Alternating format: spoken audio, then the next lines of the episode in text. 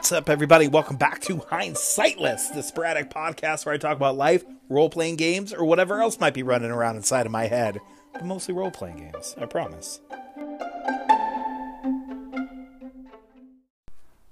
Yeah, so got done running the fourth session of the Rat Hack, which is from now on what I'm calling this weird version of Pathfinder that I'm running. Thank you, Spike Pit, for the awesome idea. Yeah, so the Rat Hack, session four, all combat, all day. Wow, man. I did not think that the combat would take two and a half hours, but it it pretty much did. it pretty much did. I mean, closer to three, probably two hours and forty five minutes. Uh, going on three hours. And, you know, roll 20 accounts for some of that. If we were playing at the table, things would probably go faster. People, you know, not paying attention and then trying to decide what to do when it's their turn instead of before their turn that adds a little bit to it. But really, what added to the fight, the time it took, was that there were 17 bad guys versus the five PCs. There were 12 Rippers, three Wolves, a Ripper boss, and then a giant scorpion. And then their friend the unicorn showed up to help out. Uh, so there was 18 NPCs on the field. that that's tough to run. Uh, I did my best. I thought it went pretty well. The uh, players did a good job. I was a little concerned at first because I had told a few of them, if you guys just walk up through the front door, things are going to go bad. And they started just walking up towards the front. So the scene is um, a ruined, an old ruined fortress. It's basically crumbled walls and a few crumbled down buildings, single story buildings and a fallen tower, and that's what they're looking at. Um, and so yeah, they just started going just like straight down the middle of Main Street, and I was like, oh shit! But then they ended up splitting off a little bit and kind of sneaking around some. They took two rippers out while they were still asleep because they did attack during the middle of the day, so that was good. Rippers don't like the light. These two were tucked under a tree, and uh, the party found them, dispatched them quickly and quietly. Good stuff. But then from there, it just kind of got buck wild. It started off really good for the PCs. Uh, the sorcerer Millie blasted three of them with uh, burning hands. And so I don't know if anyone's noticed yet. I told the players today, so I could talk about it here, but so far all the rippers they have fought have been minions. So when I'm talking about how there's 12 rippers, if they get hit or if they fail a saving throw, they die. It doesn't matter how much damage. So that's why I'm getting away with throwing more at them. Otherwise, it would be it, it'd be hectic. it would be a bad scene for everybody. Uh, but that's the beauty of minions. You can huck a whole bunch of them at a party, and it's super dangerous. But it's it's just they're they're more fun encounters, I think, because they're winnable, but also very dangerous. And yeah, it, it was just great. And you got to play smart. So, like in all extended combats go, it went in waves you know, for a while the party was doing really well. Then the Ripper boss got on the board. Uh, and the Ripper boss, he was something they'd never seen before. While he looked like a Ripper, his eyes were actually blue sapphires instead of the regular red fire drops. And he was fast, crazy fast. So fact in so fast in fact that he could act twice during the initiative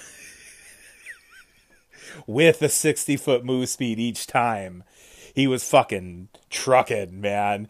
He was dangerous and got more dangerous because for a while he was just stabbing fools with his short sword. Uh, there was a few wolves on the board. Wolves in Pathfinder have trip, so when it when a wolf bites a PC, that PC could get tripped, and a wolf gets a free trip attack, and boom, Marcin the rogue went down, uh, got tripped by a wolf, and spent a few rounds down because standing up provokes attacks of opportunity. So the rogue boss was just stabbing him while while Marcin was laying on the ground, just getting stabbed by the goblin boss until he went unconscious, almost died. Uh, then the party killed a few more. They finished off the wolves, killed a few more rippers, so now there's no rippers left. Boom! Then this giant scorpion comes breaking out of the this pit in the ground that the um, rippers had covered over with some hasty boards, but uh, towards the middle of the combat, a ripper had run over there and thrown up the boards, and the players are like, "Oh, what the hell did he throw up the boards for?" And then a couple rounds later, boom! This big fuck off scorpion comes jumping out that they have to deal with. So Marson's down. The cleric Rosie's healing. Uh, I'm running Lofe the witch because that player has to miss every other Saturday. So I'm doing a terrible job at it. but whatever. I'm doing my best. Uh, Rosie's, like I said, healing folks. And yeah, it went up in waves. And then towards the end, uh, Rosie did a really good, used her once a day ability to cast the entangle spell, did that on the scorpion before it could even like get up in the mix. Because when the first scorpion first came up out of the pit, there were three dead ripper bodies right there, and it just went yeah and started eating those. Uh, but once it was finished with those, Rosie uh, entangled it, so it was stuck there for hella days. And then the Ripper boss got filthy he started kiting, which is where you use ranged attacks and keep running backwards. And I was like, okay, so he moves away and pulls out a short bow.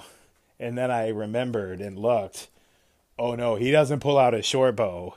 He pulls out this broken branch with an emerald at the end of it and boom fires off a green ray at Bartholomew and smash in the face for 2d4 acid damage, max damage. Slap, dude. And so now now the Ripper boss who gets to act twice on a turn has a wand that shoots out 2d4 worth of acid damage and it's a touch attack. So it's easier to hit targets with touch attacks than with regular attacks that target their regular armor class and yeah, things got nasty. Bartholomew went down, Marcin went down, uh, Lofe the witch is totally out of spells. Millie the sorcerer is probably out of spells, if not maybe one left. Rosie, I think, is down to one spell and a channel. But at the end of the fight, with the help of the unicorn that they had saved the life of the previous session,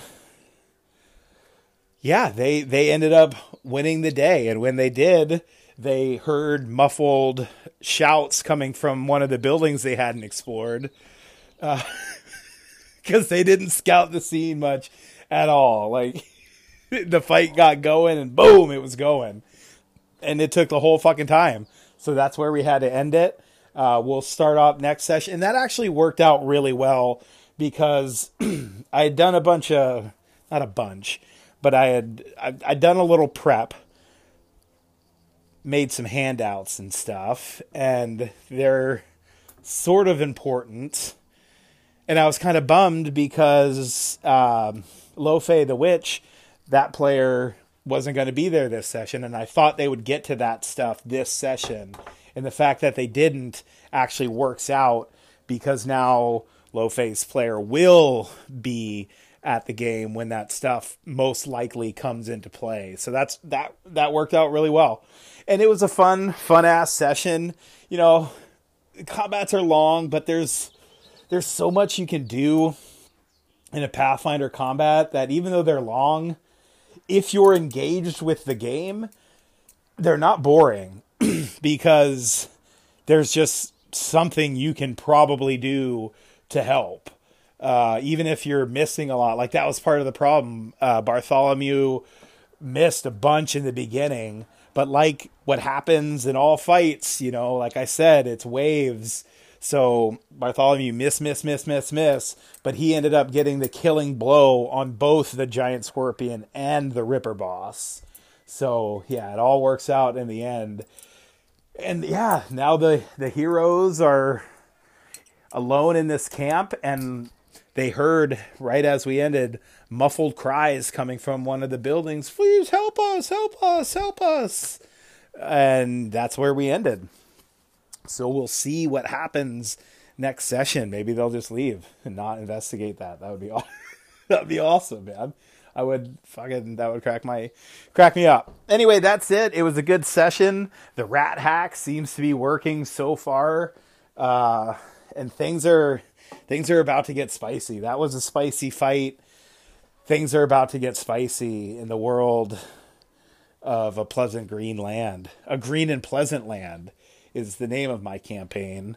That's what I named it. That's a quote from something, probably a book, maybe the Bible. I don't know. What's it a quote from? Somebody. Uh, well, nobody. Yeah. it's funny. I get more engagement on my calls into other people than I do on my own show. So that's awesome. anyway, uh, yeah, that was it. I'm going to get out of here now and I will catch you all next time. Until then, peace out. One more thing. I really tried to use uh, Hankerin Ferinale, old Runehammer's his uh, three T's when I was putting this encounter together the threat, the timer, and the treats. So I really wanted to make sure there were treats here. It was I knew it was going to be a really hard fight, and that's what I wanted it to be. But I wanted there to be some treats. Uh, that's how Hankerin does it, and I think it's a great idea. So I had dropped the hint that there were these things called snowberries that's what uh, ended up curing the plague that killed so many people hundreds of years ago. And it, there's also some magical properties to them, some magical healing properties. And basically, they work like the spell Goodberry. So if you find a snowberry bush, you can grab up 2d4 of them, and they last for, I don't know, I haven't decided that yet. Probably a couple days, maybe a d4 days or something. And each berry you have cures one hit point worth of damage. You can eat as many berries as you want as a standard action. So if you have six, you could eat all six, or five, or three, or four, or whatever. Anyway, so I said that. I started them off right next to one. Uh, and I was like, oh, yes, Lufe sees these berries and she grabs a few. And I had some more scattered around the map, but uh, they were in the GM layer. I would have shown them when they got a little closer but yeah, they, you know, like I said, they, the the fight started and they didn't really have time to explore much. So, but I, I love Hankerin's that thought, the timer, the threat, and the treat. Uh, my other treat was Uni the unicorn. I knew since they had saved the unicorn's life, the unicorn would be around to pitch in if it felt it was needed. So it came in towards the very end. Probably would have been fine even without it, but it never hurts. So, yeah, I didn't really have a timer other than this fight. If it goes for too long, you're all going to die. That was pretty much the timer. But I know Hank usually puts a set timer and then other things happen, but I just sort of things came not really in waves, but not all at once either. So, anyway, the three T's threat, timer, treat good stuff. Hankerin Ferinale rules. Runehammer is awesome. And that's it again for me. So, bye.